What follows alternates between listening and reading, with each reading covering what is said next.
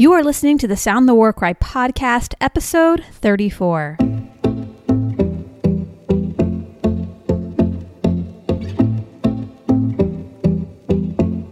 The time to prepare is now.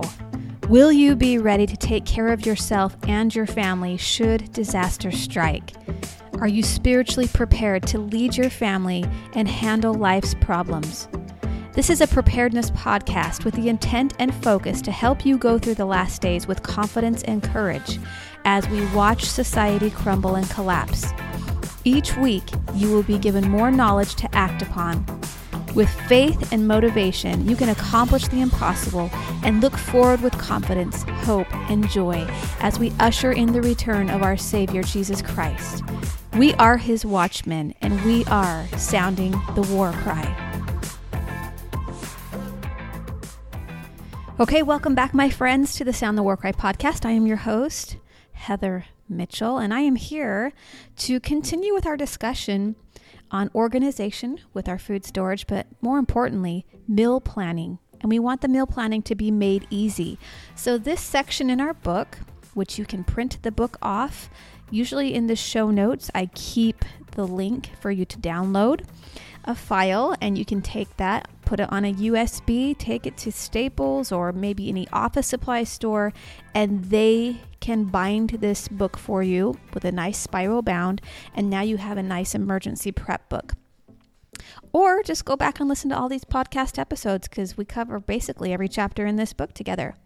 This section was uh, a section that was given by Debbie Kent, and she says this about meal planning made easy. Several years ago, I attended a class where the teacher taught an easy method for menu planning. She had two menus, one for cool weather and one for warm weather.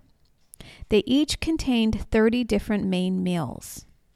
To make the menu planning easier, each day of the week was a different theme. For instance, cold weather menu Sunday, crockpot. Monday, Mexican. Tuesday, pastas. Wednesday, casseroles. Thursday, soup and stews.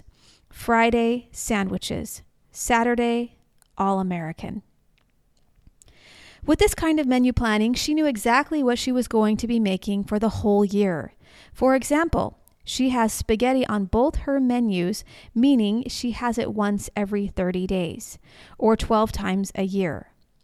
She knows she needs 12 bottles of spaghetti sauce, 12 pounds of spaghetti, one bottle of Parmesan cheese, and six pounds of hamburger. Knowing this, she is able to take advantage of sales, bulk buying, and couponing to save lots of money. In addition, fewer trips to the store means saving gas and less impulse buying. Then I realized that I could do the same thing with my food storage. This kind of menu planning not only saves money but lots of time because I don't have to figure out what I need to buy at the store. It's all planned out. In addition, you only buy what you need. It is easy to rotate because you are eating what you store and you will always have everything you need to make meals, so you go out to eat less. In addition, it is so much healthier because you can customize the meals to your family's dietary needs. Here are some great ideas for storing your meals. The first method comes from a book called It's in the Bag by Trent and Michelle Snow. The idea is that everything you need to make your meal is in the bag, including any food, seasonings, and water. It includes recipes for over 100 breakfast and main meals, which all cook in less than 30 minutes. It is perfect for everyday or 90 day meal plans and easy enough that children and spouses can make them. You can literally build or replace your food storage one bag at a time. They are easy to they are easy to make, use, transport and share. And with this system you will always have everything you need to make a meal. With this system, the author was able to cut her food storage bill from $520 to $240 per month. Now, that is an incredible savings, you guys. I Dare You to Eat It by Lisa Card adds another piece To the Food Storage into Meals Puzzle. This is a book she wrote called I Dare You to Eat It.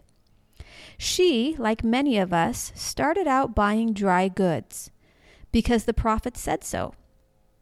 We squirreled it away but didn't use it. After years of this, she decided there must be a better way.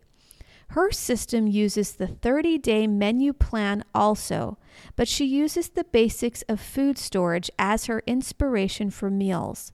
Five meals using each ingredient rice, pasta, corn and oats, beans, potatoes, and wheat equals 30 meals. These meals should be easy to make and use both long term and canned ingredients. You can start this by thinking of just one meal using each of the ingredients. Buy enough to make them three times each, one for each month. Then find another recipe for each. When you have done this five times, five recipes each, you will have a 90 day supply of meals that your family already likes and is used to eating. Eventually, you can expand into meal planning for your year supply. The next method is from a book called Dinner is in the Jar by Kathy Clark.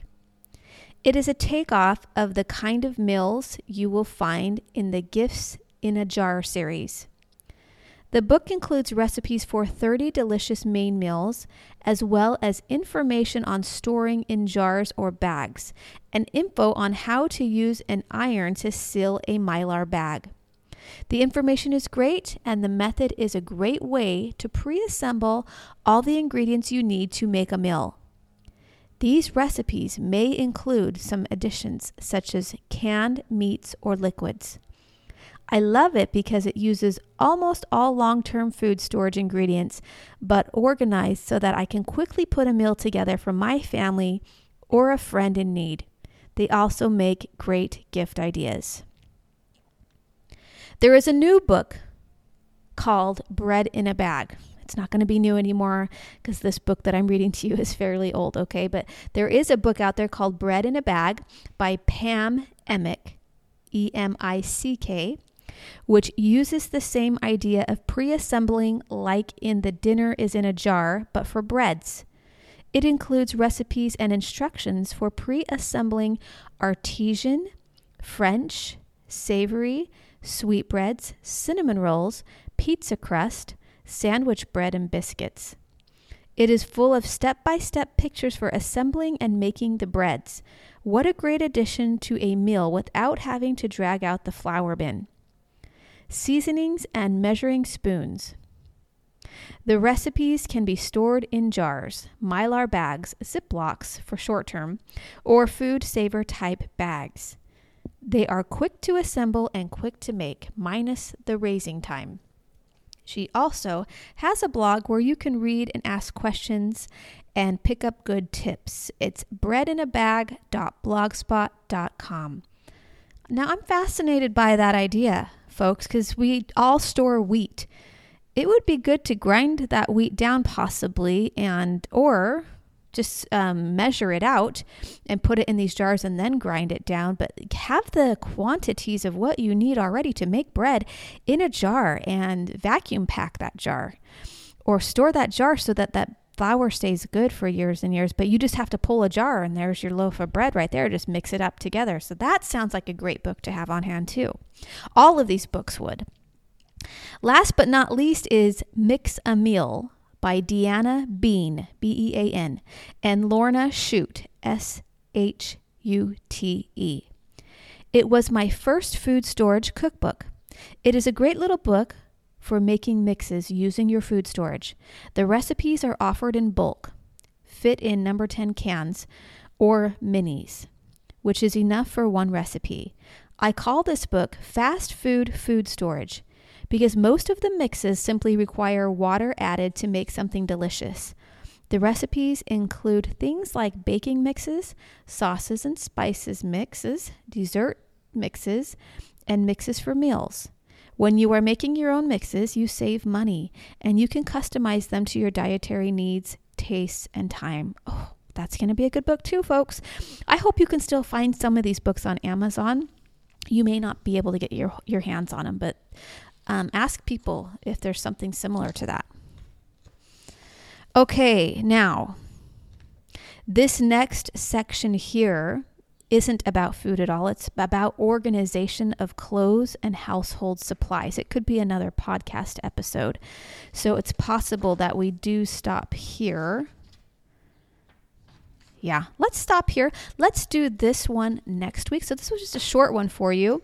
I want you to be thinking about how to organize your food storage this week. I don't want to give you more. I want you to get into action organizing your food storage. So, for me, I need to sit down and make the menu for 30 days.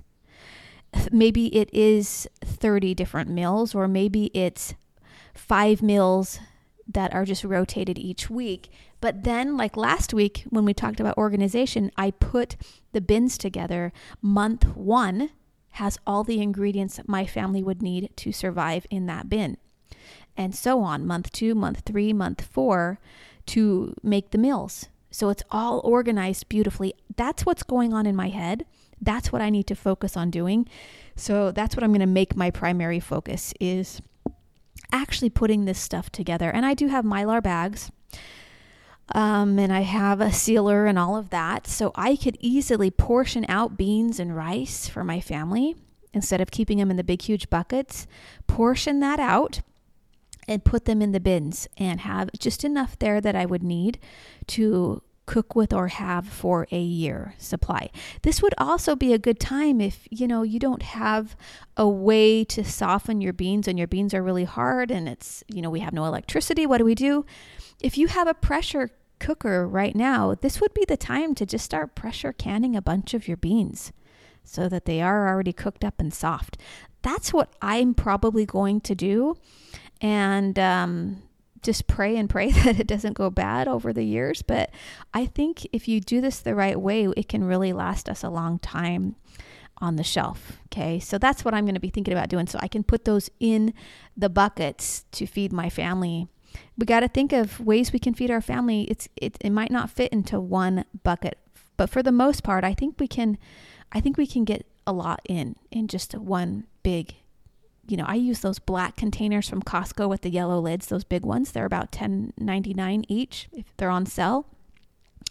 One of those could be labeled month one, and you could just have, you know, breakfasts, lunch, lunches, and dinners, and try to make it compact. Don't have a bunch of things, but just those are your three meals, and then have some snacks in there and I think that would be a good a good thing to start doing. So however you want to organize your food storage, go back listen to the episode before this. I gave you some great ideas. It doesn't have to be the way I'm telling you. You want to do it with the way that clicks for your brain. Okay? But the important thing is that you get into action and you get into action now. This is the time. All right, my friends, have a beautiful rest of your week and I'll talk to you next week. Bye-bye. Thank you for listening to this podcast episode. If you enjoyed this podcast episode, could you please share it with a friend and help them so that they can too prepare for the last days and get their food storage and get their house in order? And if you don't mind, please leave us a review in iTunes. If you like this podcast, we'd be honored to have your five star review. And if you know anyone who would be a great fit for a podcast interview for the Sound the War Cry podcast, somebody who knows maybe something about the last days and how to prepare, I would love to have a chat with them. Thank you so much.